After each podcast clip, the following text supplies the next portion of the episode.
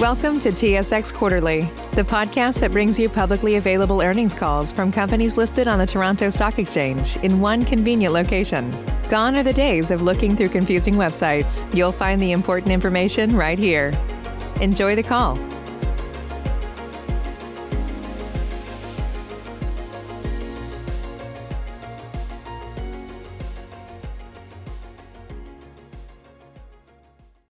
Good morning, ladies and gentlemen. Thank you for standing by. Welcome to Wheaton Precious Metals 2020 third quarter results conference call. All lines have been placed on mute to prevent any background noise. After the speaker's remarks, there will be a question and answer session. If you would like to ask a question during this time, simply press star, then the number one on your telephone keypad. If you would like to withdraw your question, press the pound key. Thank you. I would like to remind everyone that this conference call is being recorded on Tuesday, November the 10th, 2020 at 11 a.m. Eastern Time. I will now turn the conference over to Mr. Patrick Drouin, Senior Vice President of Investor Relations. Please go ahead. Thank you, operator. Good morning, ladies and gentlemen, and thank you for participating in today's call. I'm joined today by Randy Smallwood, Wheaton Precious Metals Chief Executive Officer and President, Gary Brown, Senior Vice President and Chief Financial Officer, and Haytham Hodaly, Senior Vice President, Corporate Development. I'd like to bring to your attention that some of the commentary in today's call may contain forward-looking statements. There can be no assurances that forward-looking statements will prove to be accurate, as actual results in future events could differ materially from those anticipated in such statements. In addition to our financial results cautionary note regarding forward-looking statements, please refer to the section entitled Description of the Business Risk Factors in Wheaton's Annual Information Form and the risks identified under Risks and Uncertainties in Management's discussion and analysis, both available on SEDAR and in Wheaton's Form 40-F and Wheaton's Form 6-K, both available on EDGAR. These documents, together with the Q1 2020 MD&A, the Q3 2020 MD&A, and the press release from last night, set out the material assumptions and risk factors that could cause actual results to differ, including, among others, fluctuation in the price of commodities, impacts on Wheaton or mining operations from the Uh, uh, precious metals purchases as a result of the epidemic, including the COVID-19 pandemic, risks related to mining operations from which Wheaton purchases precious metals, the continued ability of Wheaton's counterparty to satisfy the obligations under precious metal purchase agreements, and the impact of any material changes in fact, law, or jurisprudence on the CRA settlement. It should be noted that all figures referred to on today's call are in US dollars unless otherwise noted. In addition, reference to Wheaton or Wheaton Precious Metals on this call include Wheaton Precious Metals Corp. and/or its wholly owned subsidiaries as applicable. Now I'd like to turn the call over to Randy Smallwood, our President and Chief Executive Officer. Thank you, Patrick, and good morning, ladies and gentlemen. Thank you for joining us today to discuss Wheaton's third quarter results of 2020. I hope everyone has been keeping healthy and safe since our last quarterly conference call. At Wheaton, our top priority remains the health and safety of our employees and the communities in which we operate. Now, with regard to our third quarter results, I am very pleased to announce that Wheaton's high-quality portfolio of assets generated nearly $230 million in operating cash flow in the third quarter alone, resulting in a record of over 555 million for the first nine months of 2020. And given Wheaton's unique dividend policy, this strong cash flow has resulted in a 20% increase in our dividend to be paid in the fourth quarter. In addition, we recently announced a listing on the London Stock Exchange that we hope will provide another point of entry and make it easier for new internationally based shareholders to invest into Wheaton. We continue to focus on delivering value to all of our stakeholders. I will provide updates on Wheaton's response to COVID-19 after Gary discusses our third quarter results. So now I'd like to turn the call over to Gary Brown, Senior Vice President and Chief Financial Officer, who will provide more details on our results. Gary? Thank you, Randy, and good morning, ladies and gentlemen. The company's precious metal interests produced 171,400 gold equivalent ounces in the third quarter of 2020, comprised of 91,800 ounces of gold, 6 million ounces of silver, and 5,400 ounces of palladium. This represents a 22% increase in production relative to the prior quarter, with the mines that were temporarily suspended due to COVID-19 in Q2 having returned to operation. Relative to the third quarter of the prior year, production decreased by 7%, with gold production decreasing 11%, due primarily to the expected mining of lower grade material at Salobo, while silver and palladium production was virtually unchanged. Gold equivalent sales volumes increased by 2% relative to the third quarter of 2019 to 157,500 ounces, with sales volumes in the comparable quarter of the prior year reflecting a buildup in ounces produced but not delivered. It is interesting to note that our GEO sales volume was 17% higher than that reported by any other streaming or royalty company in the quarter. As at September 30th, 2020, ounces produced but not delivered, or PBND, amounted to approximately 124,000 gold equivalent payable ounces, representing approximately 2.2 months worth of payable production. This compares to an average PBND balance of approximately 140,000 gold equivalent ounces over the preceding four quarters, and it is possible that a buildup of PBND could occur in the future. Revenue for the third quarter of 2020 amounted to a record-setting $307 million, representing a 37% increase relative to Q3 2019, primarily due to a 35% increase in the average realized gold equivalent price.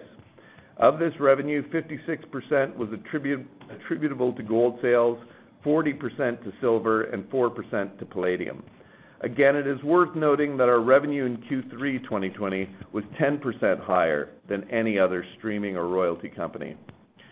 Gross margin for the third quarter of 2020 increased 85% to $177 million, highlighting the leverage our business model provides to increases in precious metal prices. Cash-based G&A expenses amounted to $20 million in the third quarter of 2020, representing an increase of $7 million from Q3 2019, with the increase being primarily related to higher accrued costs associated with the performance share units, or PSUs, and higher charitable donations, with the company donating $1 million during Q3 2020 relative to the previously announced $5 million community support and response fund related to the COVID-19 pandemic. Interest costs for the third quarter of 2020 amounted to $2 million, resulting in an effective interest rate on outstanding debt of 1.24%, as compared to $11 million of interest costs at an effective interest rate of 4.02% incurred in Q3 2019, with the average outstanding debt balance decreasing by over 45%. Net earnings amounted to $150 million in the third quarter of 2020, compared to $76 million in Q3 2019. Basic adjusted earnings per share increased 113% to $0.34 compared to $0.16 per share in the prior year. Operating cash flow for the third quarter of 2020 amounted to $228 million, or $0.51 per share, compared to $142 million, or $0.32 per share in the prior year, representing a 59% increase on a per-share basis. Although this level of operating cash flow did not represent a record for the company, it was 7% higher than any other streaming or royalty company generated in the quarter. Based on the company's dividend policy, the company's board has declared a dividend of $0.12 a share payable to shareholders of record on November 25th, 2020. This represents a 20% increase relative to the dividend paid in the prior quarter and highlights how shareholders participate directly and efficiently in any precious metal pricing rally under our unique dividend policy. Under the dividend reinvestment plan, the board has elected to offer shareholders the option of having their dividends reinvested in newly issued common shares of the company at a 1% discount to market. For 2020, the company continues to estimate that non-stock-based G&A expenses, which exclude expenses relating to the value of stock options and PSUs, will amount to $40 million-$43 million for 2020. During the third quarter of 2020, the company repaid $153 million on the revolving facility, disbursed $37 million in dividends, and invested $11 million in long-term investments, with these cash outflows being partially offset by proceeds from the sale of various equity instruments totaling $49 million and the exercise of stock options in the amount of 3 million dollars. Overall, net cash increased by 78 million dollars in Q3 2020, resulting in cash and cash equivalents at September 30th of 210 million dollars. This, combined with the 488 million dollars outstanding under the revolving facility, resulted in a net debt position as at September 30th of only 278 million dollars. As such, the company is well-positioned to satisfy its funding commitments and sustain its dividend policy, while at the same time having the flexibility to consummate additional accretive precious metal purchase agreements. In summary, our high-quality portfolio of streaming assets not only helped Wheaton set new records in Q3 2020, they generated the highest GEO sales volume, revenue, and operating cash flow of any streaming or royalty company in the world, leading to a 20% increase in its dividend and positioning the company extremely well to reap the benefits of any continuation of the rally in precious metal prices, as well as to execute on its accretive growth strategy. With that, I will turn the call back over to Randy. Thank you, Gary. The company continues to keep up to date on developments surrounding COVID-19 and has taken steps to protect the health and safety of our employees and the community, as well as measures to minimize any impacts to our business. I will now provide a general update on our guidance, corporate development activities, and community initiatives. We are pleased that all of our mining partners' operations that were temporarily suspended due to COVID-19 have resumed operations. Production in the third quarter rebounded strongly following the temporary suspensions in the prior quarter, and the company is on track to meet the higher end of our guidance. As a reminder, on a gold equivalent basis, we expect to produce between 655,000 to 685,000 gold equivalent ounces in 2020. Wheaton's long-term production forecast remains unchanged at 750,000 gold equivalent ounces per year on average between 2020 and 2024. On the corporate development front, we continue to remain very active. Subsequent to the quarter, we announced that we had finalized the previously announced precious metal stream with Caldas Gold to purchase 6.5% of the gold production and 100% of the silver production from the Marmato project located in Colombia. We are excited to partner with Caldas in advancing this project, and we are very encouraged by the continued strong exploration success. We remain unwavering in our focus on delivering the highest quality portfolio of precious metals production to our shareholders through our top-tier asset base, strong organic growth profile, and acquisition of accretive growth opportunities such as Marmato. At Wheaton, our success is not only measured in terms of financial results and accretive acquisitions, but also in our ability to make a positive difference. In that regard, earlier in this year, we established a dedicated $5 million fund to help address the impacts of COVID-19, more than doubling our budget for community support. We have now deployed approximately 3 million of those dollars of our COVID-19 response fund to support various programs globally. The majority of these funds are dedicated to the communities around our mining partners' operations and not only help to alleviate the near-term impacts of the pandemic, but also leave positive, sustainable benefits. In Brazil, in Mexico, and in Peru, the fund has helped to provide food security, medical services, and supplies, such as an ambulance and ventilators, and economic opportunities for those in need. Specifically in Brazil, we have funded the production of face masks to help reduce the spread of COVID-19 while supporting local female entrepreneurs. We continue to work with our partners to identify additional programs that support their COVID-19 relief efforts. Now, more than ever, we must come together to help support our communities and make a positive impact, and we continue to urge our peers in the streaming space to follow our lead in this regard. In summary, despite the temporary shutdowns of some operations, the first nine months of 2020 has resulted in record revenue and cash flow, and the second increase to our dividend this year. Not only that, but we remain optimistic that we will be able to continue growing the company and add additional production from long-life assets producing in the lowest half of their respective cost curves. And with our recent listing on the London Stock Exchange, we are excited that a new audience now has the opportunity to invest in Wheaton.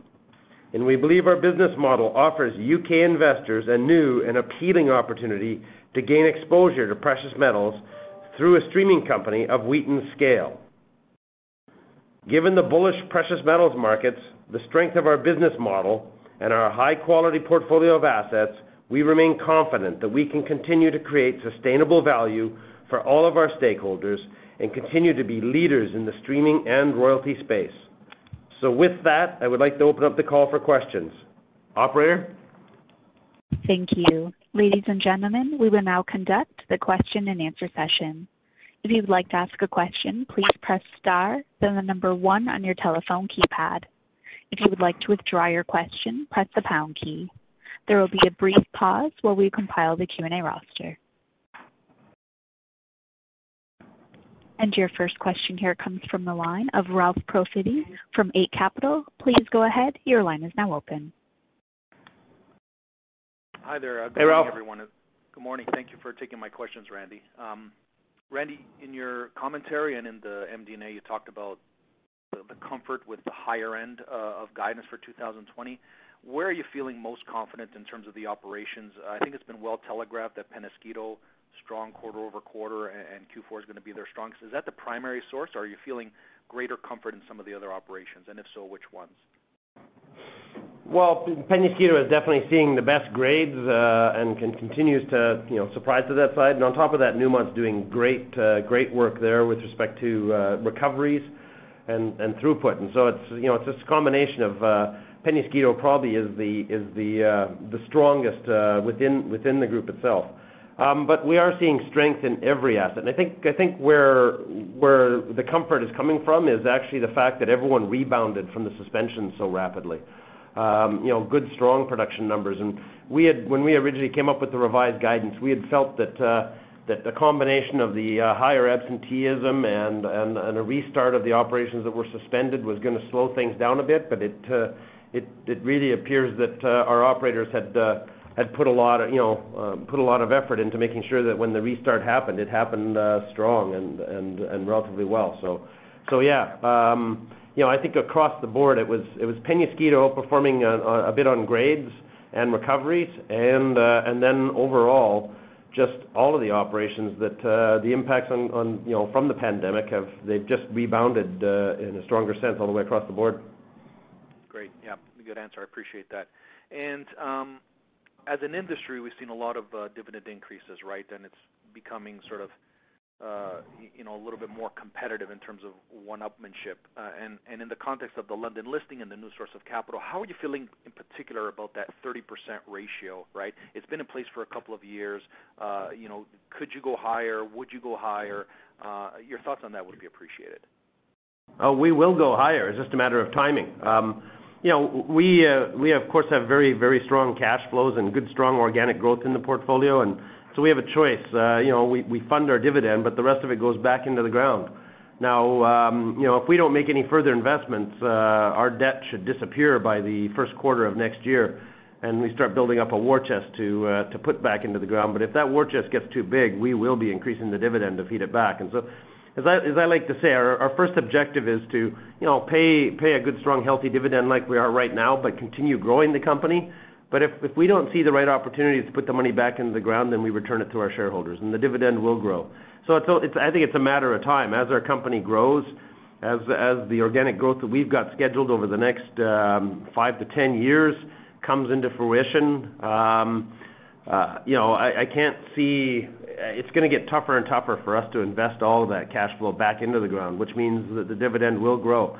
But you know, the the real advantage of of our dividend mechanism is the fact that it is directly linked to our cash flows, and of course, our cash flows are directly linked to commodity prices. And so, so the shareholders are actually reaping a benefit beyond you know, the increase in share price uh, with these higher precious metal prices that we see. And so it's a it's a good, strong system that we do average it over the previous four quarters, so it doesn't take much to understand that there's there's still upward pressure on this dividend, even for the next quarter and the quarter after that. As long as prices stay up where we are right now, uh, it's going to continue uh, uh, growing it on a per share basis. Great. Well said, Randy. Thank you. Thank you, Ralph. Once again, ladies and gentlemen, if you'd like to ask a question, please press star followed by the number one on your telephone keypad.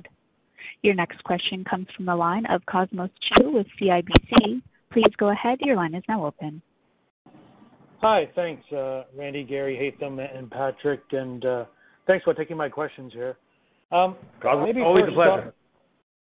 Thanks, Randy. Um, maybe my first question here is on um, the ounces produced and not yet delivered. Um, you know, clearly 2020 was an unusual year with COVID-19, but in the past, you know, in Q4, you know, there would usually a big be a big drawdown in terms of inventory, and then it would result in higher sales and production for Q4 for Wheaton Precious Metals. Maybe it's too early to tell at this point in time, but should we expect that once again in year 2020?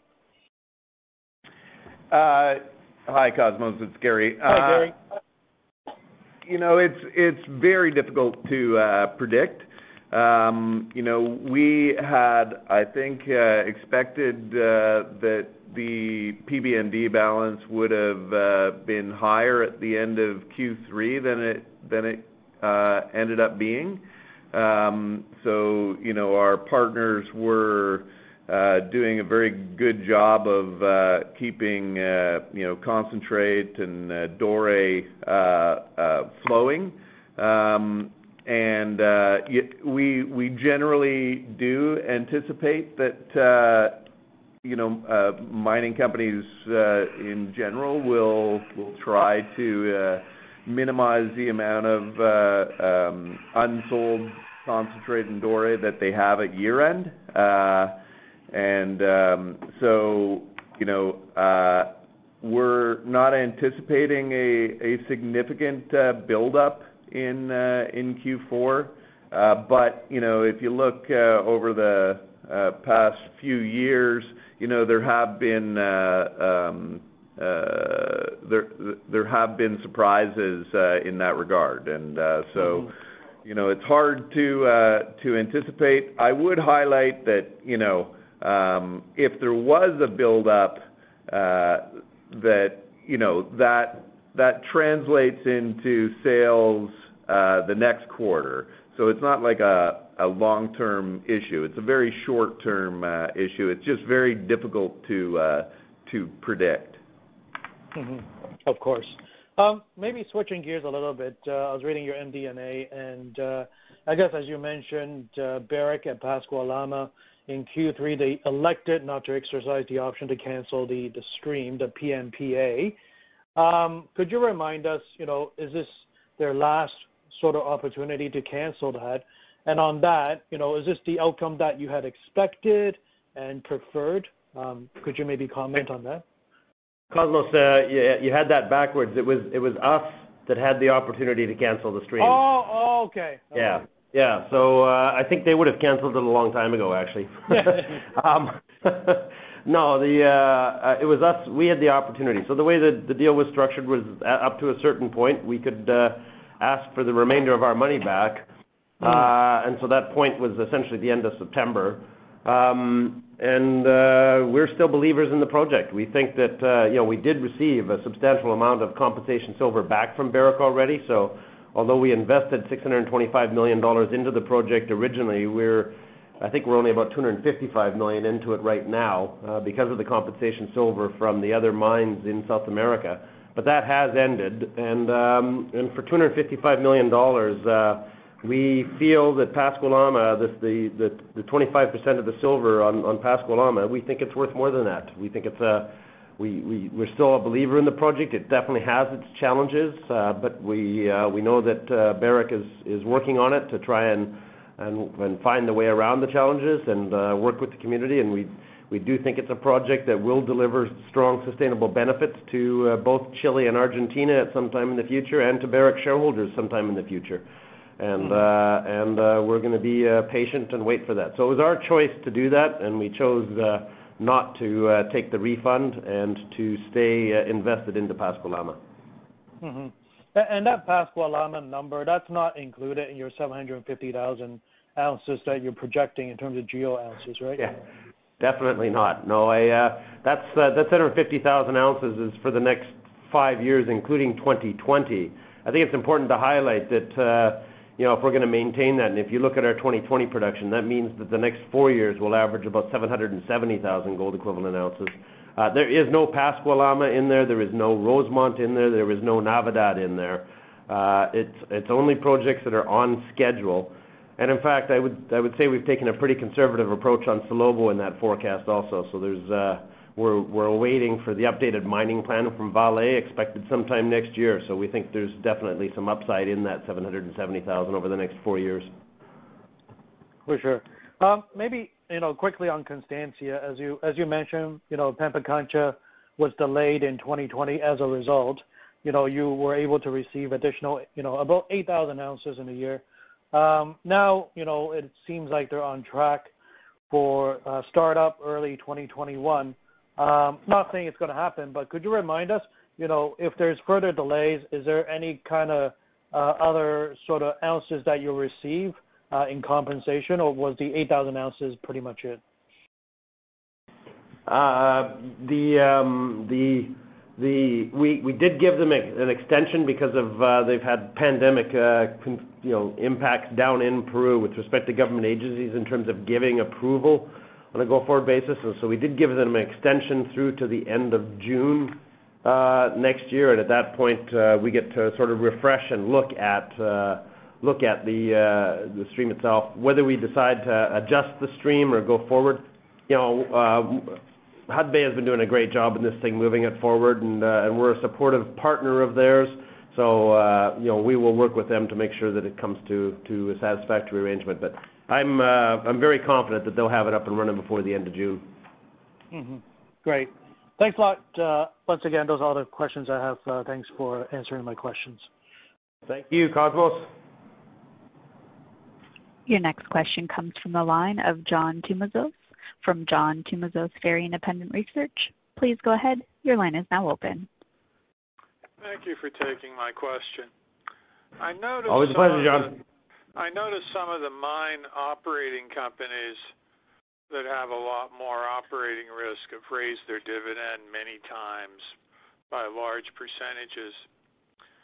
Um, could you tell us a little bit more about the philosophy in the 20% dividend hike?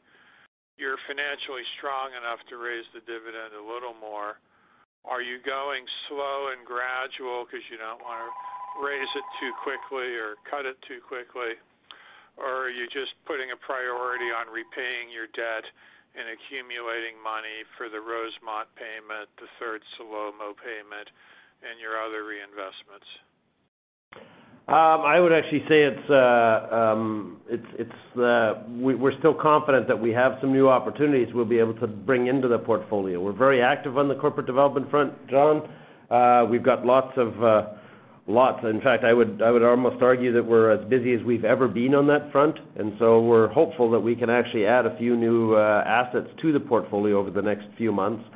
Um, the, uh, you know, so it's it's basically building up that capital. But but, you know, I have no doubt we will eventually grow into a yield more yield-focused company. That dividend as a percentage overall will grow. Um, you know, I think it's important to sorta, again, highlight the fact that the 30% was was scheduled as per our formula, so it was predictable. Uh, I think everyone or sorry, the 20% increase that we've just had, uh, it was scheduled. You could sit and look at it and you know that we average it on our cash flows over the previous four quarters. Um, I'm pretty confident that, you know, of course, depending on how precious metal prices do over the next three months or the remainder of this quarter, Um, there's gonna be upward pressure the next uh, next quarter too for the uh for the next round of dividends. We establish a basement or a floor price every year that we won't drop below for the uh, course of the year, and then we use 30% as a reference. Now, I can tell you that if we if we don't put money back into the ground, then then the dividend will grow. You know, as of right now, we still have a bit of net debt that will disappear in the first quarter. We'll probably build up a little bit of a war chest if we don't put it back in the ground. And then uh uh we won't let it get to be too big of a war chest 'cause we're not really believers in money. We'd rather have it in ounces in the ground than cash in the bank. And so uh that's the point that we'll turn it around and put it back into a dividend if the war chest gets too big. Randy, naturally, we as outsiders can't see the uh, evaluation project flow that you have. Uh, but uh, do you think that the likelihood is that there's a 500 million or $1 billion large project on the horizon in the next year or two? Um, you know what? Haytham's on the line here. I'm gonna let him answer that one. He's uh, he he leads our corporate development. Tell us about the pretty girls you're romancing, Haytham. Good morning, John. How are you? Uh, Good, thanks. Just to give you a bit of an idea, John, as Randy mentioned earlier, we've been incredibly and pleasantly busy. I guess we've got lots of new opportunities we're looking at. The majority of them fall into the sub-$500 million category, and those are primarily development stage opportunities that fit into our early deposit structure as well as expansion opportunities. But we are seeing uh, still some large billion-dollar deals out there. There's at least a couple out there that, you know, they take time to come to fruition, but, know, they're there. There's also been some royalty packages which uh, really don't make sense from a Wheaton perspective, mostly because they come with a significant amount of non-precious metals. But yeah, there's uh, John, as Randy mentioned earlier, I don't think we've been this busy in a long time. We're, you know, I've been saying that for probably the last three quarters, and it pleasantly keeps going. How much capacity does the project team have to go to sites and uh, rigorously evaluate in the COVID world as long as it lasts? Can you look at can you physically do due diligence on one project a week or one project a month, or how tough is it? Sure. Actually, a great question. Uh, the pandemic has not really affected our ability to advance streaming due diligence and consummate transactions. We're constantly looking at and evaluating new opportunities, and we've completed four site visits in the last month alone. Uh, two of those were with external consultants, and two of those were with our team specifically.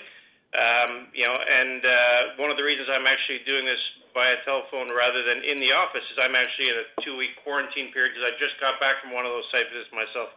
So, you know, we're still very, very active.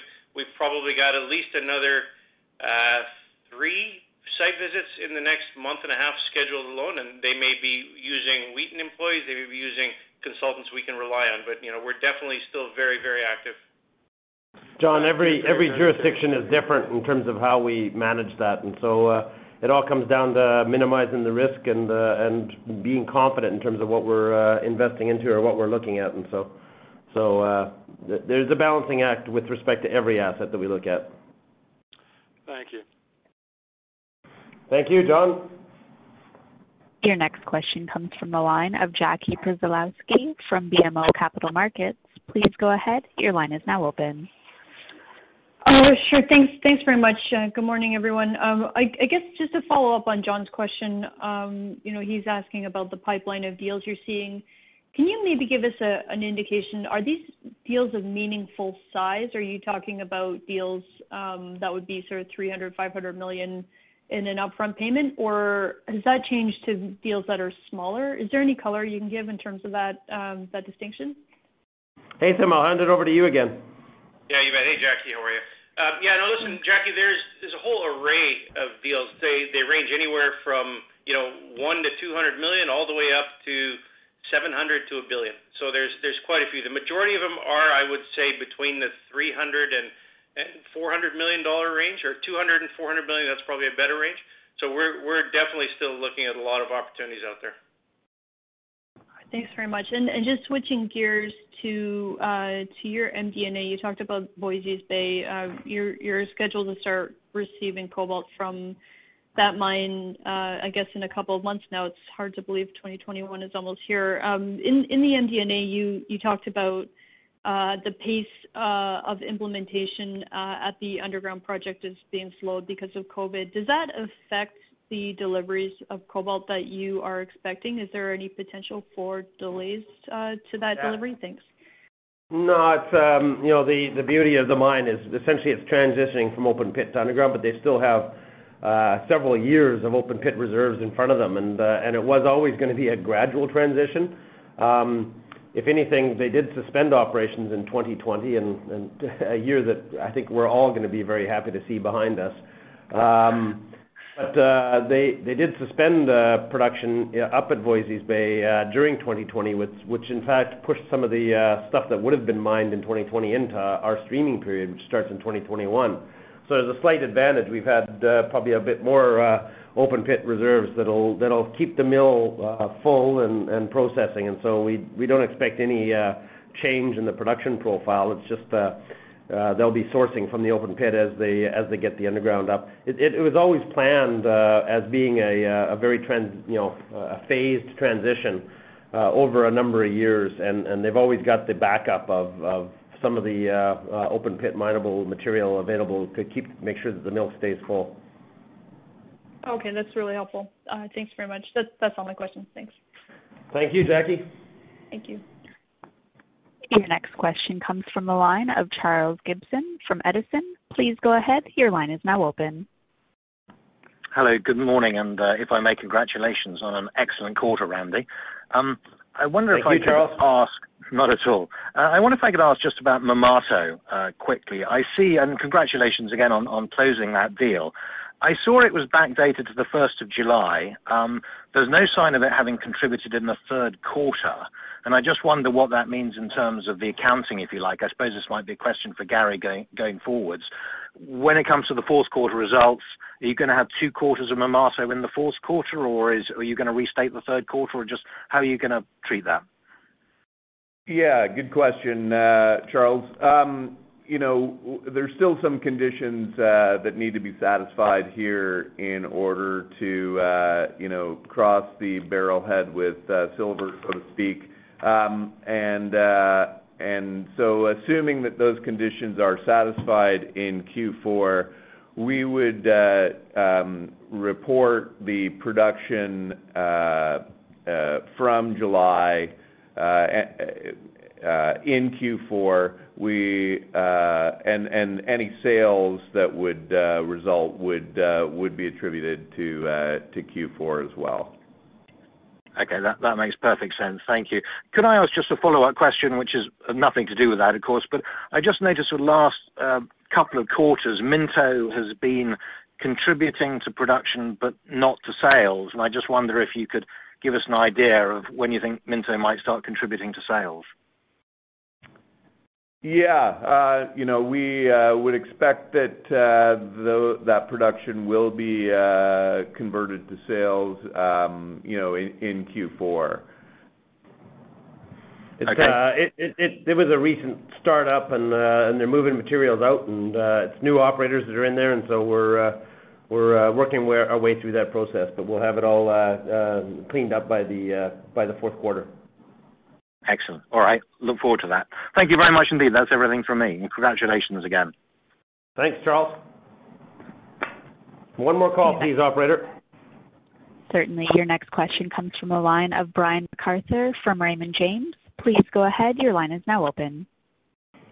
Good morning. Um, the other thing you mentioned in the MD&A is just the delay at Blitz. Can you just go through how you see that sort of evolving with the uh, feed to mill, and then how that looks in your five-year versus what it looked before?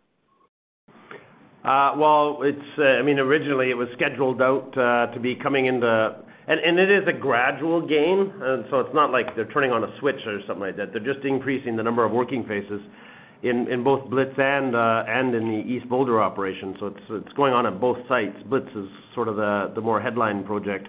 But um, one of the challenges, and we've actually seen this, uh, I'm surprised it actually doesn't get talked about a bit more in the industry, but the biggest impact in terms of uh, the new measures that we have to sort of minimize risk on pandemic seems to be the underground operations and the time it takes to safely move everyone to the face to uh, get the work done, and and at the end of their shift, back away from the face. Productivity in underground mines has has definitely been impacted by uh, by the pandemic response and by you know, the efforts to minimize risk. And and I think that's what's catching uh, Stillwater as a whole, is that they're seeing higher absenteeism rates like a lot of mines.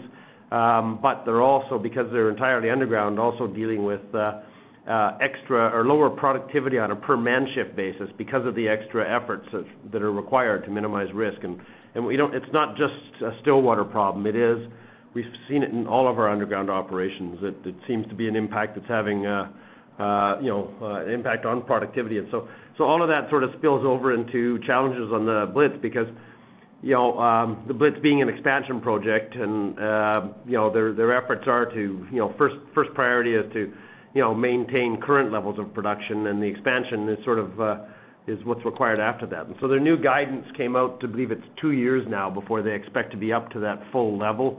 Um, you know, of course, the original, they, they had already uh, um, delayed that expected completion date, uh, uh, but the original date would have been in 2021 was when they were first expecting it to be up and running, and so uh, at, at the full levels. So it'll be a gradual increase over time. They continue to work on that, and, I'm hopeful that the industry does, you know, find ways to address these productivity issues that we're seeing, because uh, it's a broader industry uh, impact as a result of this pandemic, and uh, and you know, we have to find some way to get to work around that. At the same time, minimizing risk, of course. Great. Thanks very much, Randy. Thank you, uh, thank you, Brian, and, um, thank you everyone for dialing in today. In closing, we believe Wheaton is well positioned to continue delivering value to our shareholders for a number of different reasons. Firstly, by having low and predictable costs that result in some of the highest margins in the entire precious metal space and sector-leading operating cash flows. Secondly, through our steady organic growth profile and proven track record of accretive quality acquisitions. Thirdly, by offering our shareholders exposure to some of the highest quality mines in the world through our portfolio of long life, low-cost assets. And lastly, by being a leader amongst precious metal streamers in sustainability through initiatives such as the CSR Fund and supporting our partners and the communities in which we live and operate. I do look forward to speaking with you all again soon. Stay healthy, stay safe. Thank you. And ladies and gentlemen, this concludes this conference call for today. Thank you for participating. Please disconnect your lines.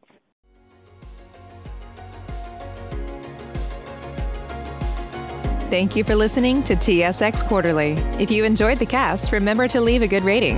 And remember, for any additional inquiries, please consult the company's investor relations section on their website. See you next time.